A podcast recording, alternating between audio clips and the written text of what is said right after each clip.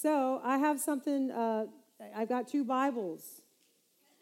So you guys got double staying power tonight, right? no, not really. Sometimes I just like reading from another translation, and I have to have two Bibles in case the media department's too slow. You know what I'm saying? So I just like, okay, I got to find it. But um, tonight I have something on my heart that I just want to share with you, and I'm excited about it because it's called enlarging your heart. It's called enlarging your heart, increasing your capacity to receive. I'm not talking about a physical enlarged heart because that's not a good thing, but it is a good thing to have a spiritual enlarged heart. Amen. If if you uh, does anyone know what the word capacity means? Capacity means the maximum amount that something can contain. Yep. So when we walk into Home Depot and Lowe's, you're looking at the freezers and the fridges, and up in the freezers it says 1.1 cubic feet or 2.1 or 3.5. And so that's maximum capacity of what that freezer can hold. And so, what we want to reach in the kingdom of God and in our relationship with the Lord, we want to have maximum, maximum capacity. And so, we want to enlarge our hearts. Amen. And so, I'm going to teach you tonight how to enlarge your hearts. We're going to be talking about generosity, but it's going to be in many, very, many different areas and facets of generosity. But that is a huge way to enlarge your heart. The first thing we're going to talk about in enlarging your heart is if you if you don't enlarge or I would say if you don't expand your heart or open it up to the word of God, his ways, his word, right? And his way of doing things, his word, his will, and his ways, your heart will never expand. It will stay closed, it will not enlarge and it will not have the capacity to receive from Him the things that you need for your life, the things that you need to receive from Him. So when we talk about enlarged hearts, let's go to um, 2 Corinthians 6 11 through 13. And I'm going to read this in the message translation. I don't know whether Osel has this or not, but um, it's on his paper. Dear Corinthians, ah, very, very lots of words. That's okay. Dear, dear Corinthians, I can't tell you how much I long for you to enter this wide open, spacious life. We didn't fence you in. The smallness you feel comes from within you. Your lives aren't small, but you're living them in a small way. I'm speaking as plainly as I can and with great affection. Open up your lives, live openly and expansively. What is he saying? He's saying, open your heart. Open your heart to the love of God. Open your heart to the will of God. Open your heart to the ways of the Lord, and your hearts will expand. If your heart does not enlarge spiritually, it will never reach capacity. It will never reach the capacity of what you need to receive from God. One of the ways that you can enlarge your heart is let the Word of God dwell in you richly. Amen. In all wisdom. Let the Word of God paint a picture for you. If you don't let the Word of God paint a picture for you, you won't have an enlarged heart. There's no, nowhere for it to go. Amen. And so if you if you only come to church and listen once or twice a week, that's not enough for your capacity to grow, for that enlargement of your heart to take place. Amen. And so when you get in a hard time, when you get in trouble, there will not be enough ice cream room in the freezer. Amen. And so when you need the ice cream, it won't be there because the freezer capacity is only at 0.05. Amen. So we, we have to first embrace his word. We have to embrace his way. We have to embrace his will and his word is his will. So I love what Pastor said. You let the word of God paint the picture first on your heart. God said to Abraham, He painted a picture for him. He said, Look at the stars. And then he said, Look at the grains of sand on the seashore. Couldn't even begin to number them. He actually painted a picture. Those were God's words. And so, Abraham, that's what he looked at. That's all. He didn't have a Bible, but he kept looking at the stars and he kept looking at the grains of sand, and he let that picture increase his capacity to believe. Amen. And to receive. You must have an enlarged heart, or you will never have the capacity to receive everything that God wants you to receive. And so, if you'll read it again in the NSAB, the New American Standard, it says, Our mouth has spoken freely to you. O Corinthians, our heart is open wide. You are not restrained by us, but you are restrained in your own affections. Now, in a like exchange, I speak as to children. Open wide your heart to us. What's he saying? He's saying, listen to the word that I'm giving you. Let your love open up like we've opened up our affections to you. Open up your affections to us. Basically, he's saying, just do what the word of God says. Amen. So Proverbs 4:22 says, out of your heart spring the issues of life. Another translation says, out of your heart determines the course of your life. So you must guard your heart. 422 says, or 3, guard your heart, keep your heart. That word keep means guard with diligence. Keep it with all diligence, for out of your heart, not your body, not your brain.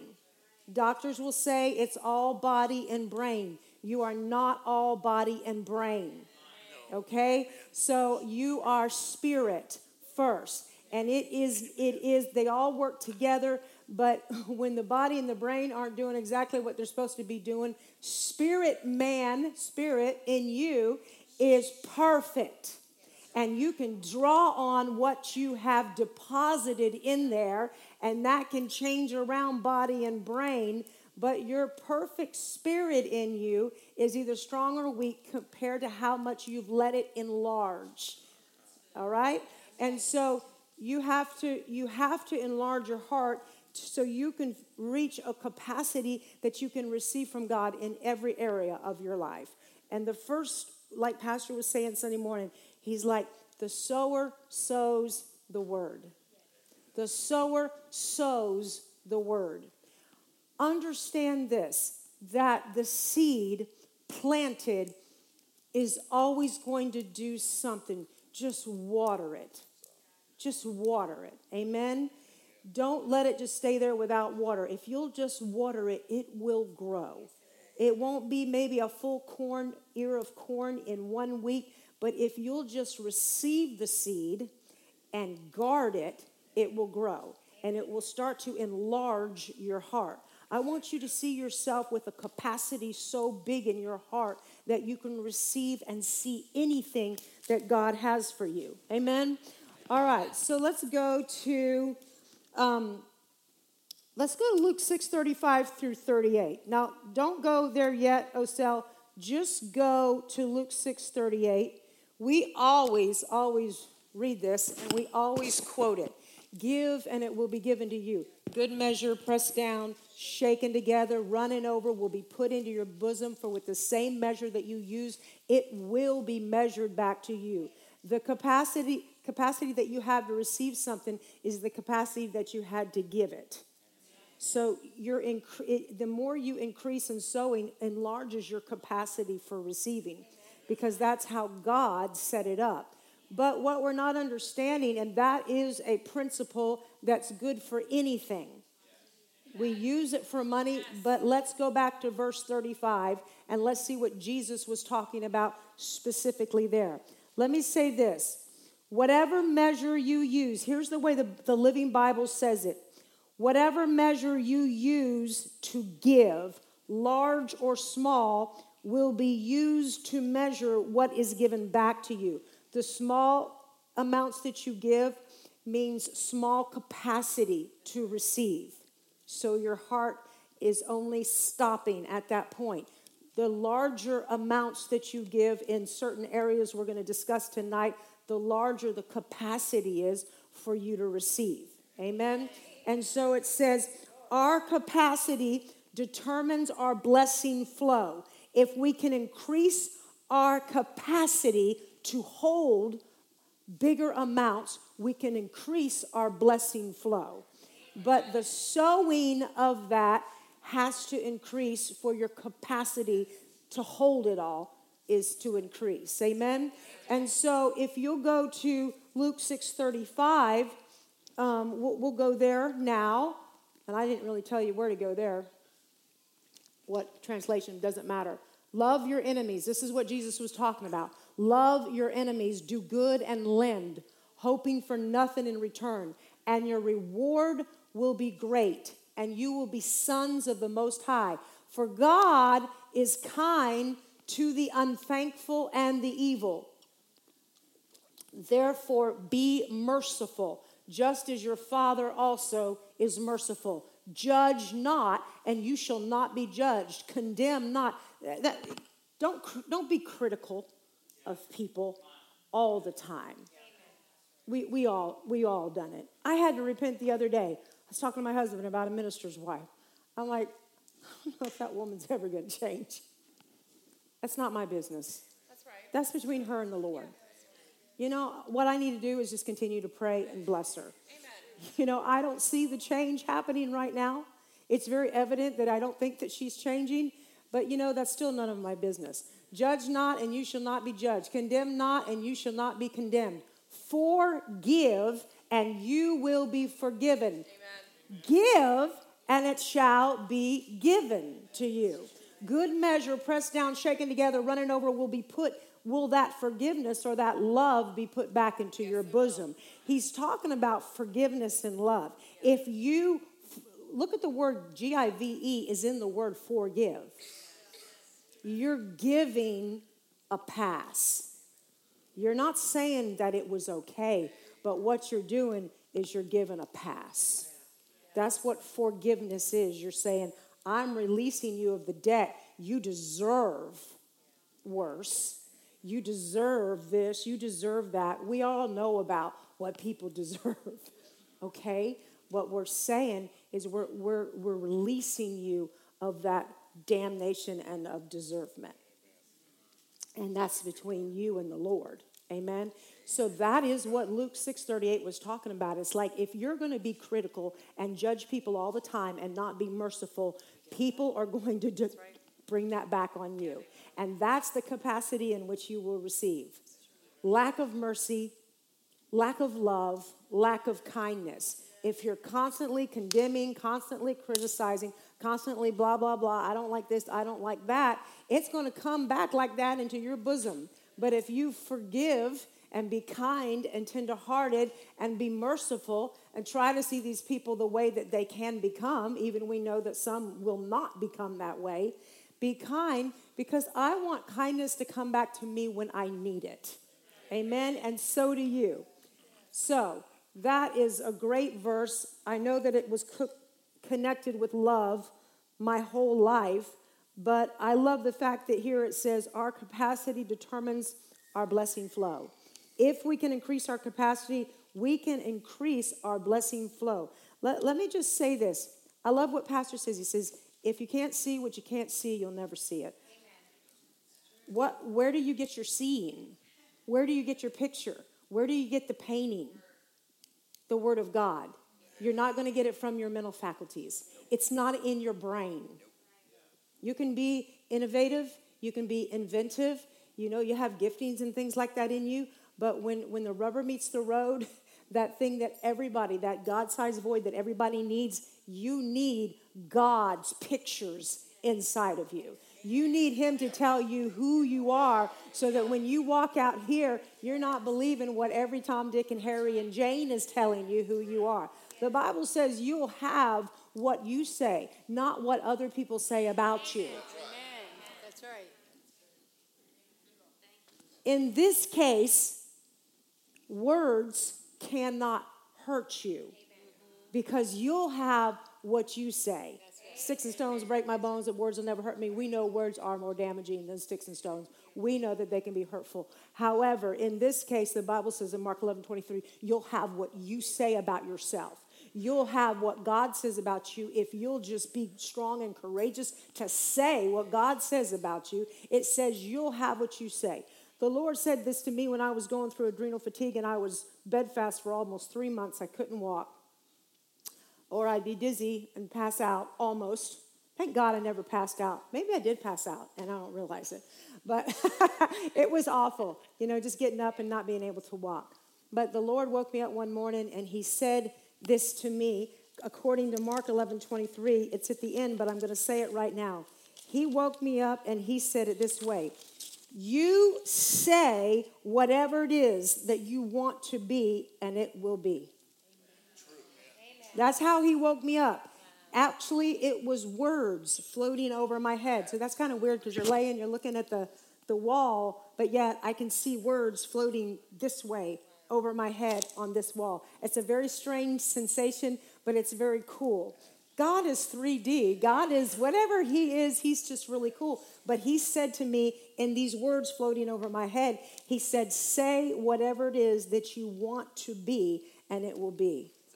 And so today, that so I sat up and said, Today I will not be dizzy. Today I will not have the severity of headaches that I had yesterday.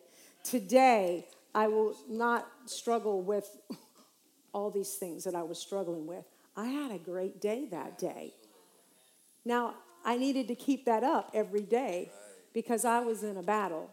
But I never forgot, and I wrote that down. When God gives you something, write it down so you can always go back and read that rhema word that He gave to you so you'll never forget it.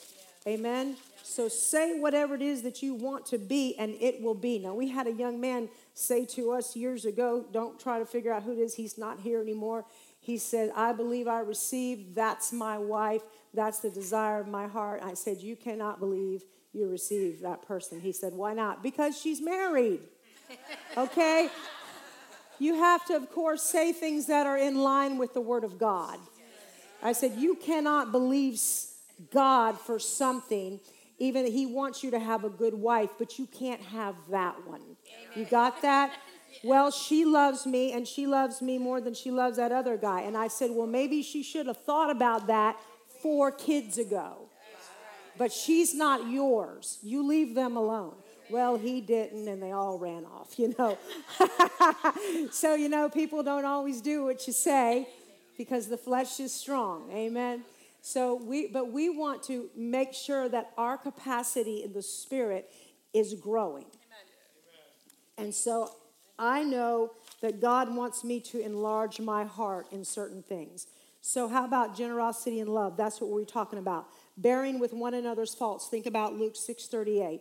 Bearing, the Bible says, bear with one another's faults. There's a lot of faults in this room. I'm not talking about blatant sin, I'm just talking about faults things that get on your nerves, things that probably aren't good, things that you should be doing differently. Your husband knows that and your wife know it. We're not going to talk about it, right? And the American people know it. However, it says bearing the Bible says, put up with one another's faults. If you put up with the faults in other people, guess what's coming back to you? Pressed down, shaken together, running over, will be put into your bosom. People will put up with your faults. Amen. Amen. Don't you want them to do that and not be so harsh with you 24 7? Then stop giving that. Stop giving it. Even though we want these things to change, just bear with it and let God help you figure out how to live in that situation. Praise the Lord. And then it says, giving love, God so loved the world, He God so loved the world, He, God so loved me, He gave the greatest gift of all, Jesus. There is a generosity, and that's what we're talking this. We're talking about expanding our heart's capacity. Expand that freezer, right? Expand the freezer so it can hold more ice cream, so it can hold more goods. Amen. The more you you will never expand or enlarge your heart apart from acting on the word of God and being obedient to the word of God. You will never expand it until you actually put the word to work. Looking at the word, reading the word, finding out what God says about you, and then being obedient to it really takes your heart and stretches it miles and miles bigger. And so now you have the opportunity to receive all this God, the rewards of obedience to the Lord. Amen. So then, if you go to, let's go to um, Proverbs 22 4. 22 4. Are you there? By humility, good job, and the fear of the Lord are what? Riches, honor, and life. We're going to talk about money just for a little minute here. By humility and the fear of the Lord, what are you doing? You're sowing to your spirit when you're being humble and you have the fear of the Lord running your life. You are sowing to the Spirit. Those who sow to the Spirit will reap the things of the Spirit. Those who sow to the flesh will reap corruption. You will reap after its kind. If you're always nagging each other, nagging is what's coming back to you. It doesn't change anything. It just comes back into your bosom, pressed down, shaken together, running over. Someone's going to be nagging you. So, by humility, that means really just be quiet sometimes. Just be quiet.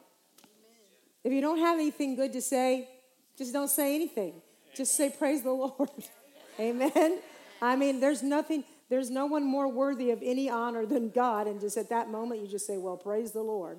By humility and fearing the Lord or reverencing the Lord, what is the capacity that gets stretched in your heart? What's coming back to you? Riches, honor, and life. Oh, I thought it was by hard, hard work and listening to all these rich gurus. No, it says first, by humility and the fear of the Lord come riches, honor, and then life. Amen. So your house can be filled with riches, honor, and life just by being humble and by fearing God. Do you believe that?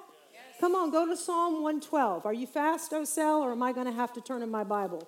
Which is really not a sin. I should turn to my own Bible. Psalm 112, I go to this. I love it. Praise the Lord. Is he did he beat me?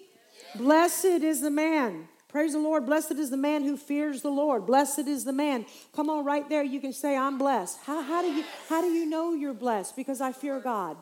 Because what does that mean? I reverence His word. If He says don't do it, I'm not going to do it. Why? What are you doing? You're sowing to your spirit. And what are you doing? You're putting your trust in God that He's going to take care of me. I can't do that. That's hard. That's impossible. He said don't do it. He's not a mean God. He's not going to leave you orphan or homeless or hopeless. If He said don't do it, don't do it. What does Madea say? Don't do it. All right that something came up in my head about Madea. Praise the Lord. Blessed is the man who fears the Lord, who delights greatly in his commandments. His descendants will be mighty on the earth. The generation of the upright will be blessed. Wealth and riches will be in his house. Wealth and riches will be in his house, and his righteousness endures forever. Go down to seven. He will not be afraid of what? Evil tidings. His heart is steadfast, trusting in the Lord. His heart is calm, it's established. He will not be afraid until he sees his desire upon his enemies. Now, this is the way that we enlarge our heart. We look at that verse and say, I'm blessed if I fear the Lord. I'm blessed if I keep his commandments. All of a sudden, my heart just went whoop, like the Grinch. That, that heart just kept larger. The more, the more love thoughts he had, the more kindness. His little heart got bigger and bigger and bigger until it got bigger than his body almost. And so that's how God's word works with you, is that the more that you accept and embrace what he's saying to you, your heart begins to expand, expand, and now you've got the capacity to receive the blessing that comes on the tail end of your embracing his love, his commands, his will, his ways, and his word. Amen. That's called heart enlargement, heart expansion, increasing your capacity to receive. And so I love this. God showed me this a while back when I gave a large offering. To me, it was large. I won't tell you how much it was, but it was everything that was in my savings account. And I was believing for something that I was going to buy, and I didn't have quite the money I needed. I needed probably at that time another mm, another 500 $800. So what I had in there was like, well, this is a good half down payment. So I had about 800, 750. So I just told you what I had. And so I I was just at a meeting and I gave it all away. I gave it to missions. And I got home, and you know, Mark Hankins says is that when you're still thinking about that three weeks later, you know that you you were being generous. You're like, what was I thinking? I mean, at least I was halfway there. Come on, and you just give it all away like nobody's business. I don't know if I'm ever going to see that thing I really wanted, but but you know, all those thoughts hit your head, and I, I was struggling with, well, Friday is coming. I know that, but I would like Friday to be today because we're like three weeks into this thing. But actually, I was struggling with it within the first week of me giving it away. Like, you really didn't have to give that much money. That, that you know, there was plenty that came in, you know, all these thoughts, blah, blah, blah. and so finally, the way I expanded and increased my heart is first I got the devil off me. Yes. And I said, let me tell you something if I never receive back that 30 fold, at least 30 fold is 30 times, would look good to me. That's 800 times 30. I mean, 800 times 3 is 2,400. So now that's 24,000. I mean, that's, that's the low part. Okay, that's the low part. Some 30, 60. I mean, the, the low part was really looking good to me. And so I was like, okay, let me tell you something. If I never receive even the zero or the five or the one fold, or the any fold. I am glad that I was able to reach the gospel Amen. overseas Amen. for people to hear the word and get those books yes. and to get saved and to get born again and learn who they are in Christ and know what the blood does for them and help them in their everyday life. If I never get a return, I am happy to have sowed it in the kingdom of God because it's going to follow me to heaven, and I'm probably going to have some rubies or something on my mansion. But you know, I had to talk. I had to talk to myself that way because I was really bemoaning my offering that I just gave away. And so then the Lord, every once in a while, the Lord flips open my Bible to something and he just has me start reading it. I love the way he does it. I don't try to do it, but it just happens. 1 Corinthians 15, verse 35, just flipped open in my Bible Never read this in my life. Don't even read First Corinthians very much.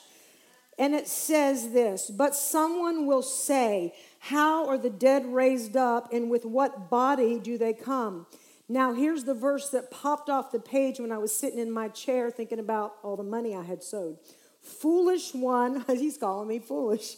Foolish one, what you sow is not made alive until it dies. Until it dies. So when you put that seed in the ground, what does it do first? It dies first, and then the rain comes and it begins to germinate. I don't know how it happens. I don't have to know how it happens, but the seed does die once you put it in the ground, and then it becomes alive again. He says, Don't you know that what you sow has to die first before it can come back to life?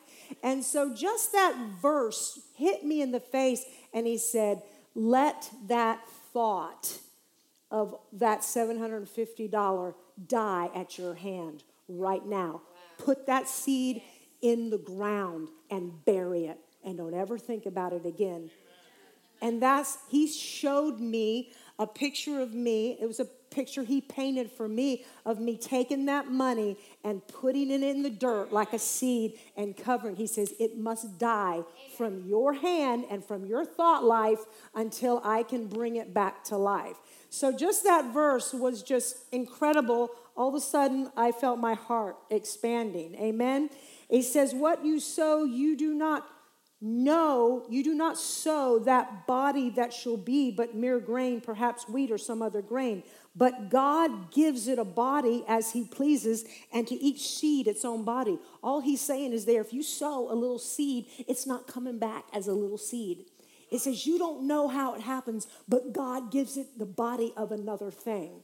He says, You're not going to know how I'm going to get this miracle to you, but once you put that money in the ground, it may not come back the way you thought, but it's going to come back in the body that God pleases. This is what you're believing Him for. It's going to come back in X product that I was believing God for.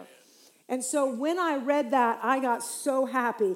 I threw that money in my soul in the ground.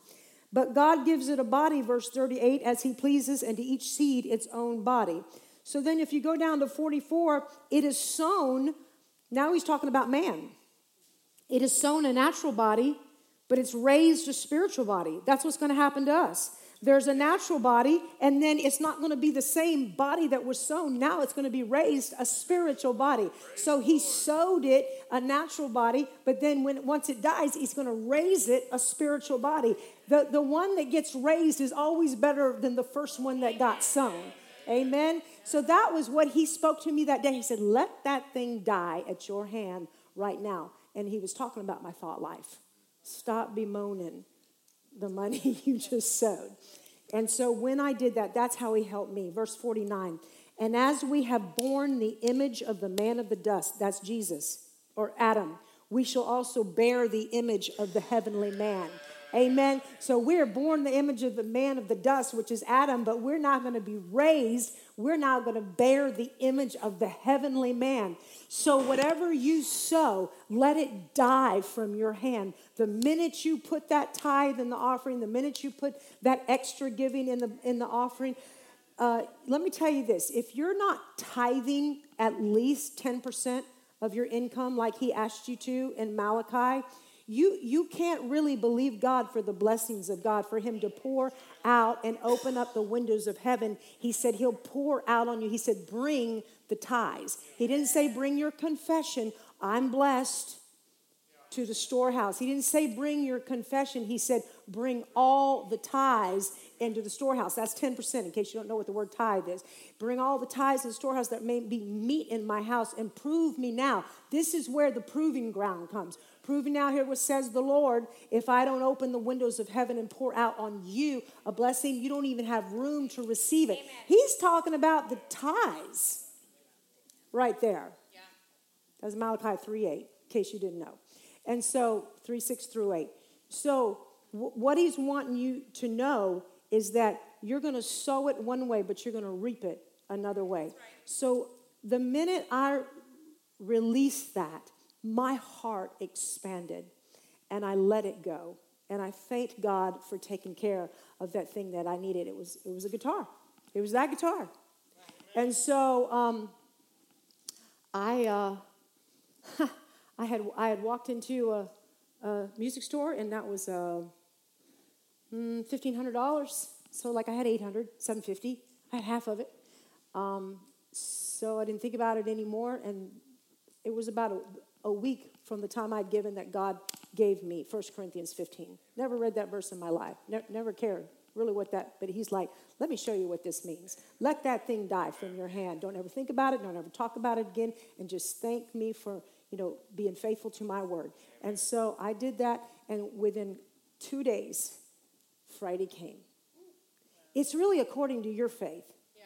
It's really according to your faith. But sometimes you need God to show you and give you revelation right? And so when you're opening your heart to Him, He will expand your heart. But you've got to take the time to sit with Him and go, Lord, you got to help me with this. And so two days, and it, it, it was wonderful. I walked in this church, and someone said, Hey, I'm, I'm cleaning a house for a woman, and her husband's in jail, and she's, he's got all these guitars he left up in his room, and da da da da da.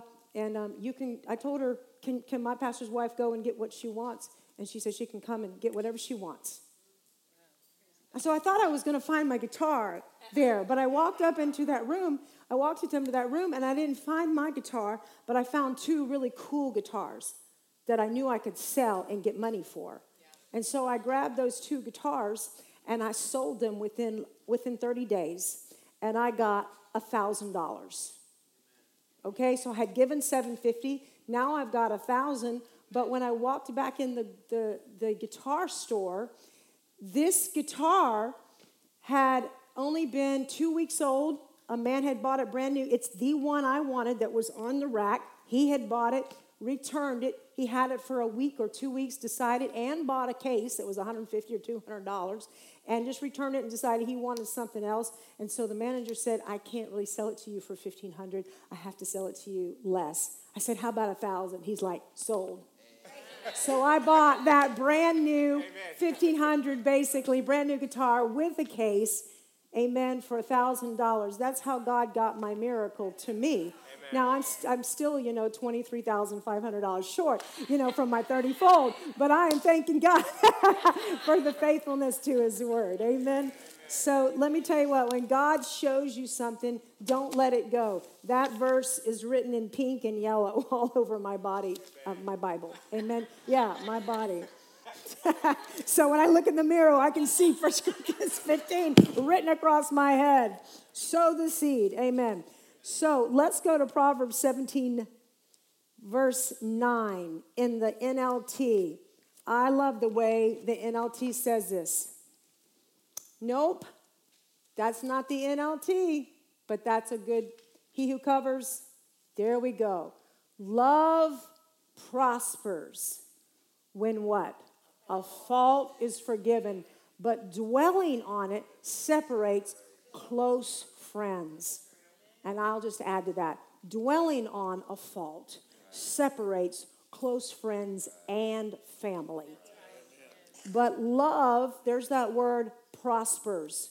When a fault is, there's that word give, G I V E, when a fault is forgiven. But dwelling on it separates close friends. That's a way for you to expand your heart. Let, let it go.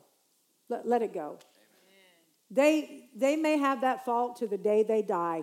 Are you going to be mad at them the rest of their life? No. It's just not worth it. Yeah. It's just not worth it. They may laugh funny, blow their nose funny, never put the cap on the toothpaste ever again, put the toilet paper backwards. Who knows? It's not really a fault, it's just a thing, different. you know? It's just different. Yeah. And so we're talking about, God's talking about a true fault. A true fault. Yes. And He said, Love will prosper. Not only will it prosper for their good, it'll prosper for your good because it's coming back to you pressed down, again, shaken together, running over. Will love be given into your bosom? All right, let's go to Second Corinthians 9. Let's talk a little bit about money. Let's talk a little bit about money. Amen. I am going to probably spend a whole Sunday one day when my husband disappears from this church on vacation, like he does sometimes in the fall, and I'm going to preach a whole sermon on Sunday morning on money but I don't have time tonight. But we're going to do a little bit. Therefore, verse 5, chapter 9, verse 5, Paul said, Therefore, this is Corinthians, I thought it necessary to exhort the brethren to go to you ahead of time and prepare your generous gift beforehand, which you had previously promised that it might be ready as a matter of generosity and not as a grudging obligation. This church had had promised him a large gift, but he never went and picked it up. But it's something when you have to remind a church of their promise and say, hey, can you have that ready so that when I get there and I remind you, you're not grudgingly giving it? The Philippian church, which we don't have time to go to, is the only church that supported Paul on a regular basis out of all these churches. The rest of them, he suffered or he had to beg for it. Amen. But this this is in First Corinthians. He says, and he's talking to them, but he's talking to you. He says he's encouraging them.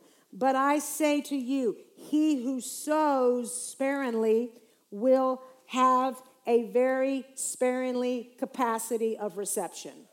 Right? Your capacity will only be 0.01 cubic of refrigerator space. He who sows sparingly will reap sparingly. He who sows bountifully will reap bountifully. You know, I used to think years ago, well, that doesn't, that's dumb. That doesn't make sense. You give a lot of money, you get a lot of money. Well, you need to get a lot of money because you just gave a lot of money. You give a little money, you still got the other money left, you just get a little money back. I mean, what's the big deal? What I didn't understand as a kid or as a very young person when I first heard that verse was that we're talking about sowing, we're talking about farming. You don't sow two seeds in the ground and get two ears of corn. You get stalk, a few stalks with five or ten ears of corn. But if you sow 50,000 seeds in the ground, you get trillions of corn where you can feed the whole community in the United States of America. We're talking about multiplication, not I give her a lot of money, she gives me a lot of money, and it's an even trade. We're not talking about an even trade. We're talking about multiplication. 30 fold is 30 times what you gave over and above the tithe. Do the math. That's huge if you can just get that to come in. Amen. Amen. Praise the Lord. I had to learn that. He who sows bountifully will reap bountifully. Let each one give as he purposes in his heart, not grudgingly or of a necessity, for God loves a cheerful giver, and God is able to make all grace abound towards you, that you, having all sufficiency in all things, may have an abundance for what? Every good work, not just a few good works, every good work. What does that mean? Uh, to the grace abound towards you. Grace abounding toward you means He affords advantages for your success. When you give to His work and to His kingdom, He makes people want to give to you. He makes people want to choose you for the job. He makes people want to like you. He makes people go, I want her instead of them. It says, he affords advantages. That's what grace is. It's, it's a benefit of kindness. It's undeserved, it's unearned. But when you give, He makes all grace Amen. abound towards you, and He makes you successful above everyone else, and He gives you the advantage. Amen. Amen. And that's how you need to quote it. it says, He's affording me advantages for my success because I'm sowing and I'm being a cheerful giver. Now may he who supplies seed to the sower and bread for food. Listen, if you don't think you make enough money to sow, you don't make enough money not to sow. Amen. It says that he'll supply seed to the sower. Right. If you don't have the money, then you ask him for the seed to sow. Now, the problem with people is that they sow after they pay their bills. Yeah. Come on. You're supposed to sow on the check the minute you get it. Then you pay your bills with the 90 or the 80 or whatever if you're doing over and above. Amen. You don't sow on what you have left over and call that your profit. And asking whether you sow before taxes or after taxes. If you sow before taxes, you don't have to pay tithe on your tax refund. I'm just teasing. You can or you not. because you already gave it, you already paid tithes on it. I'm just, I'm just cutting up with you guys. So it's your choice. it's your choice. He who supplies seed to the sower and bread for food, he will supply and not add, not minus, not subtract. He will multiply the X, the seed you have sown, and increase the fruits of your righteousness while you are enriched in everything for all liberality, which now causes thanksgiving through us to God. Amen. So I'm going to not go there right now, but if you can remember the main giving scriptures in the New Testament is Second Corinthians 9 and First Corinthians 9. It's easy. Same book, First Corinthians 9, Second Corinthians 9. First Corinthians 9 talks about preachers who live by preaching the gospel. I know none of you have a problem with us preaching and living by the gospel. He said those who preach the gospel full time should live by the gospel. And he takes it very personally when people like us sometimes try to do little side gigs in businesses. If anything gets in the way of us preaching the gospel full time, he gets onto us really, really bad. All right? So he said, those, it says, don't muzzle the ox. 1 Corinthians 9 says, don't muzzle the ox while he's treading out the corn. And it says, Paul said, if I've sown to you spiritual things, is it wrong for me to reap, good job, oscillator, your material things?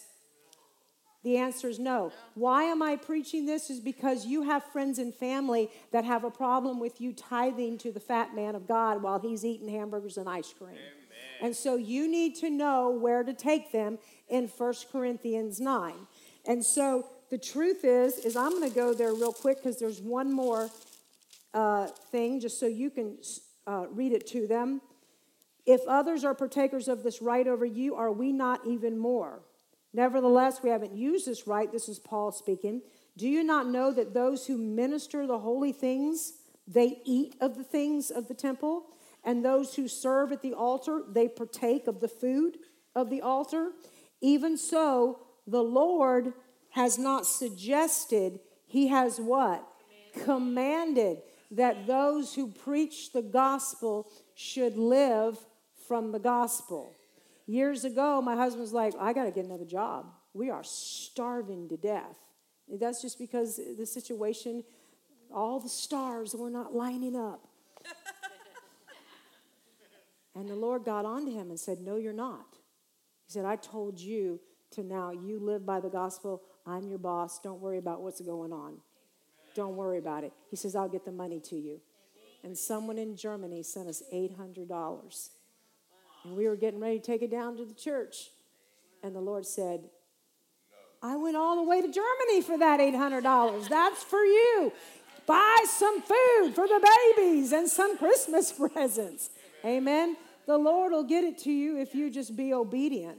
But the problem is, people want to see it all before they decide to obey. That's not really how God rolls.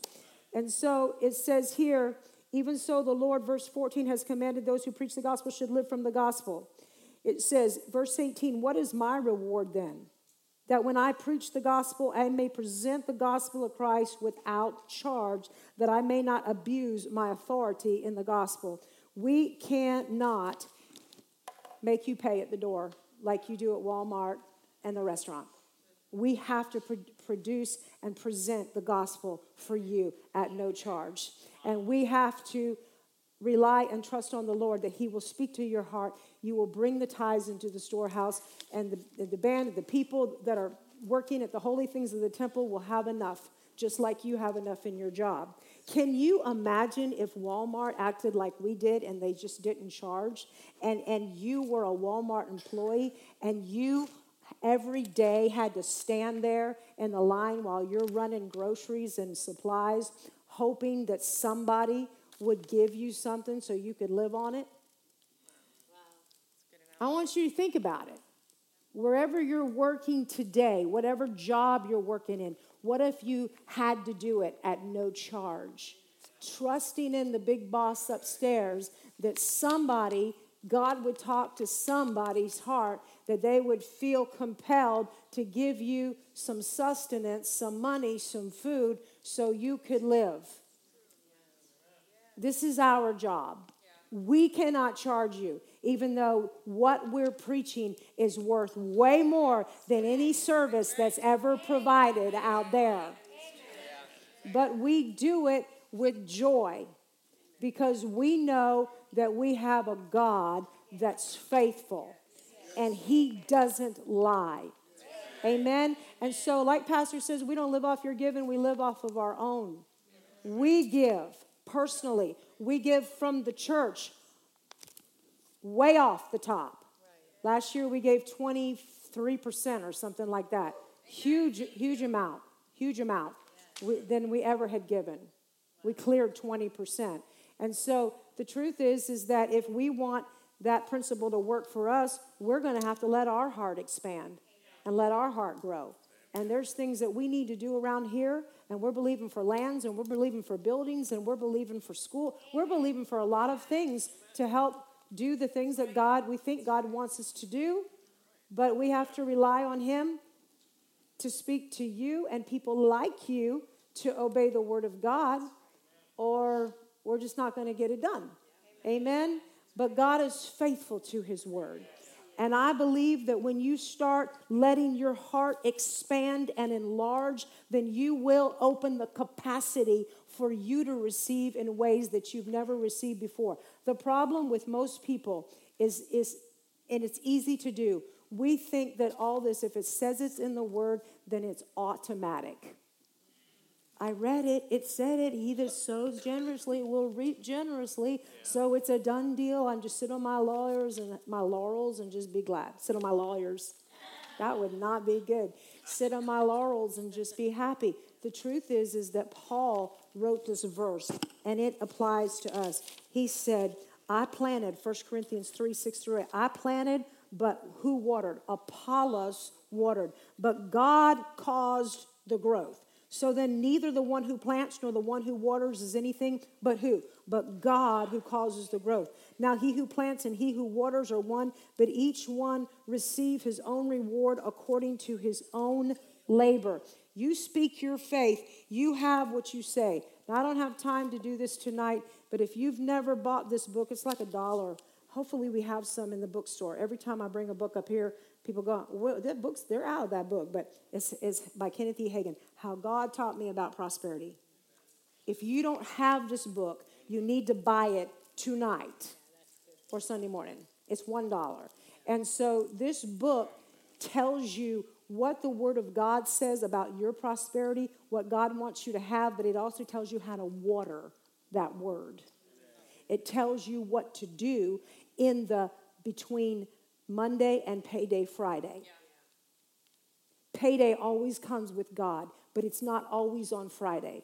My payday for the guitar happened to be on Sunday when a person walked in and said, You can go check out this house and get anything you want up out of that room.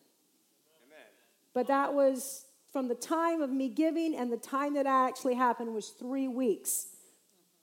So the truth is, is that God wants you to stand firm and He wants you to thank Him for His faithfulness to His word. He wants you to say with your mouth, I have what I say. We confess now over the church, we have X amount of tithe paying families coming into this church, obedient to God. We don't put the pressure and force on you. We encourage you. We want you to grow because this works. It works for us. We want it to work for you, but then we let God give the increase. And so, what we do with our mouth is we open it up, but we can't get lazy. We have X amount of thousand dollars coming in every week. Yeah. We have, and then we reach that, and now we say, now we have X amount of thousands of dollars coming in because we keep giving it away to missionaries.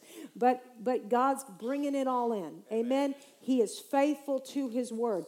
Every time we give a big thing, we're like, oh Lord, that was a dent in the checkbook. But then all of a sudden, a little bit down the road, we keep watering it with our words. We say, God is faithful to his word. We thank you. Let me tell you something about thankfulness. Thankfulness, it says Abraham was strengthened in faith. Romans 4 25, 26. Abraham was strengthened in faith. He kept increasing in faith by doing what? Giving glory to God. A heart of thanksgiving increases your capacity to receive. When you don't know what to do, thank God. I thank you that you're faithful to your word. You said he likes it when you remind him of his word. He's not he does not have dementia. He does not have Alzheimer's. He has not forget, forgotten his word or forgotten what you've done, but he says, Bring my word to me. Put me in remembrance. He says, What do you know my word? And if he says you'll have what you say, you'll have what you say. I have said things before in prayer, I'm like, that's never going to happen in my head. And all of a sudden, it happened because I let my head get turned off and I just kept speaking out of my spirit. And I kept speaking out of my spirit. And I kept saying these things, and all of a sudden, it just materialized. You don't have to know how, you don't have to know where, and you don't have to figure it out. But God, if you'll be faithful and speak what he tells you to speak, you will have what you say. That's the same faith that works for healing works for finances. That's what God told Brother Hagin. He said, You've got it down when healing. You never get sick. You know how to resist the devil, but you've got to do the same way you did for healing. It works the same for finances. Yeah. The Bible says, The earth is the Lord's and the fullness thereof. He says, The silver and the gold is mine. Why is the silver and the gold his? Is because he said, I made it. It's mine because I made it. But then he said, I gave it to my man Adam. I did not give it to sinners. I did not give it to the devil. I gave it to my man Adam, but then he gave it over to the devil. But then I sent my son to redeem him back, to redeem mankind back. Now you say, he told Brother Hagin, I'm telling you just a little piece of the book. There's much more. I'm telling you a little piece. He said, Now you say, because Jesus has brought bought the price, bought redemption back for you. He's rescued you from that God of this world. Satan is the God of this world. There's no lack of money in New York and Las Vegas. But he says, he says the devil has his hands on it, but now it's illegal. So you say, Satan, you get your hands off my money in the name of Jesus. You release it back to me in Jesus' in mighty name, because the earth is the Lord's and the fullness thereof. The corrupt politicians and the corrupt lawyers and the corrupt evil people, they are not the ones to be, to be owning all the lakefront property in the world and the beachfront property and to have all the nice cars. He's, the Lord said, I didn't make it for them. The world can have a honky tonk and they can dress it up and they can have lights of the city and the bars and the gambling. But you come in my church and people don't want to dress up the church. Now, that doesn't happen here, but people complain. People on the board, oh, that's too expensive. You can't buy that. Don't buy that. People think you have too much money and they'll stop giving. No, I want this place to look nice. If this place doesn't look nice, the people that really understand giving and really understand how it's supposed to be, they don't want to be here in, in an ugly, ugly space, in an ugly place. Yeah and holes in the roof leaking water. Who wants to do that? No. So God said, You say, Satan, get your hands off my money in Jesus' name, and you claim whatever it is that you need or want. Well, what does that mean? I got three minutes. Pastor took 15 minutes of mine. I got three minutes. You claim. What does the word claim mean? No, well, yes. To grab hold of something that has already been given to you.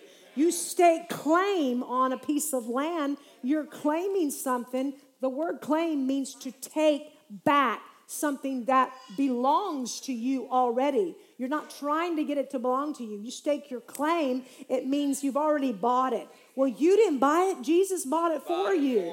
For right? He's redeemed you from the curse, and poverty was a part of the curse. Sickness was a part of the curse. Yeah. In Deuteronomy 28 60, it says, And every sickness and every disease that we don't even have room to put in this book of the law is covered under the curse and then you go to galatians 3.13 but jesus christ has redeemed me. He has rescued me from the curse of the law. Being made a curse for us for us. Amen? So the truth is is that god brought us back. He bought us back. So now you can with confidence look at the devil but you can't look at the devil and tell him to take his hands off your money. It's yours unless you're a giver because God said, I will rebuke the devourer for your sake. And you're going to do it through the mighty name of Jesus. But if you have nothing in the investment pot, there ain't no investment coming back. Here's one thing I've noticed in people when they start investing more and being more generous in certain areas of their life, it helps them be more generous in other areas. Yeah, but a really tight person that's very tight with their money, money is their God. They can say they're saved all, all day long. But Matthew 6 24 says, You are not to serve money, you are to serve God. And if you think about money all the time and you're worried about it all the time, whether you know it or not, you are serving it. It has become a God to you. And so we're going to close it out with reading Matthew 6. No one can serve two masters, for either he will hate the one and love the other. You can't be okay with Jesus and okay with money. It's either one or the other. I know you didn't want to hear that, but it's the truth. He will hate the one and love the other. You will know how much you love money when you see the offering plate going by with $750 in it or a thousand or 10,000 or whatever is generous to you. Whatever puts a dent in your money bag. And when that thing goes by and you're like, oh, Jesus, you know, like that's when you say, Satan, get thee behind me. That ain't my, I'm not serving that. Let it go. He will take, as, amen, let it die. Let it die at your hand, the Lord said. Let it die at your hand. Throw that seed in the ground. He will hate the one and love the other or else he'll be loyal to the one and despise the other. Do you despise money?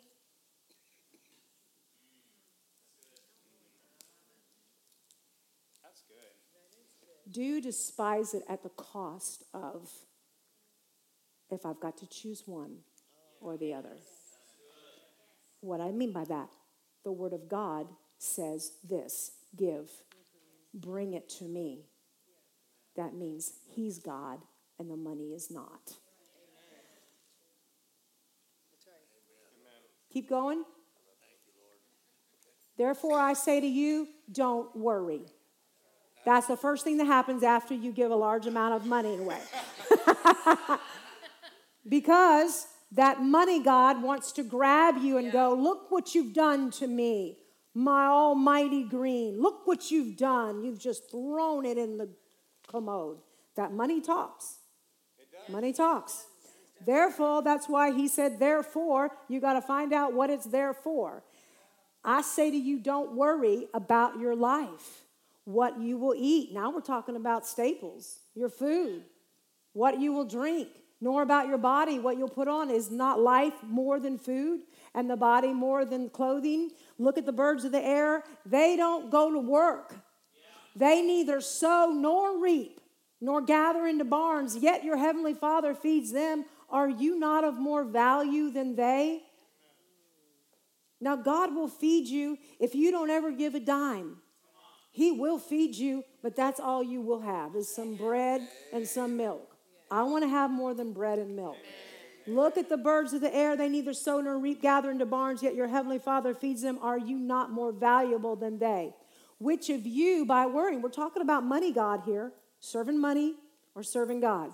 Which of you, by worrying, can add one cubit to your stature? So, why do you worry? Why do you worry about clothing? Consider the lilies of the field, how they grow. They neither toil nor spin. And yet I say to you that even Solomon in all of his glory was not arrayed like one of these lilies. Now, if God, come on, if God so clothes is disposable, disposable lilies that are beautiful. Now, if God so clothes the grass of the field, which today is, and tomorrow is thrown into the oven, will he not much more clothe you, O you of little faith? Therefore, how many times has he got to say, do not worry? He just got done talking about money. Therefore, do not worry, saying, What shall we eat? What shall we drink? What shall we wear? For after all these things the Gentiles seek. In other words, that's their priority.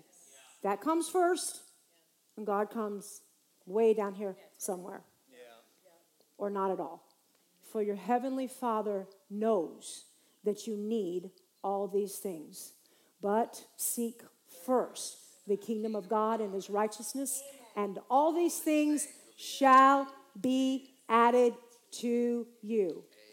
Therefore, don't worry about tomorrow, and this will be our last one for tomorrow. We'll t- worry about its own things. Sufficient for the day is its own trouble. Stop worrying about what might happen tomorrow. Just go to bed. It says, sufficient for this day is its own trouble. And tomorrow's troubles will take care of itself.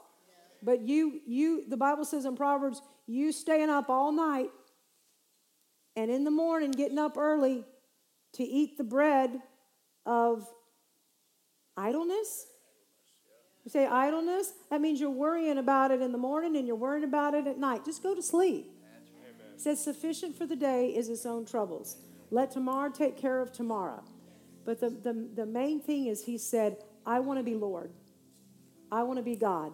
And when you make a commitment to stand on His word and do what He says, no matter what the cost, your heart will expand. It will get larger and larger and larger, and it'll have a greater capacity to receive things that natural man can't even give you opportunities, places to be, places to go, people to know, people to meet, things that only God can do for you. Yeah. If you'll let his word expand you and embrace it. Amen. Let's bow our heads. Father, thank you for this evening. We thank you for heart expansion. We thank you for heart enlargement. Say this with me Father, Father I open wide my heart, I open wide my heart to the Word of God, to, of God, to your will, to the way you do things. I commit, Heavenly Father, and I embrace what you say. Therefore, I realize that is my faith that will grow and enlarge my heart. In Jesus' name. We hope you enjoyed this message by Word of Life Church. We just wanted to let you know there's a lot more content on our website at wolapopka.com. from our YouTube channel to our podcast to our SoundCloud and many more events. We also wanted to let you know that we love giving you these messages. And it helps us too that if you would love to give to the what we're doing, it helps keep all these messages free. You can just simply go to our website and click the big Give Now button, or you can text 407 955 5345. And remember, our pastor's vision is this we grow Christians. So we thank you for listening, and we'll see you next time.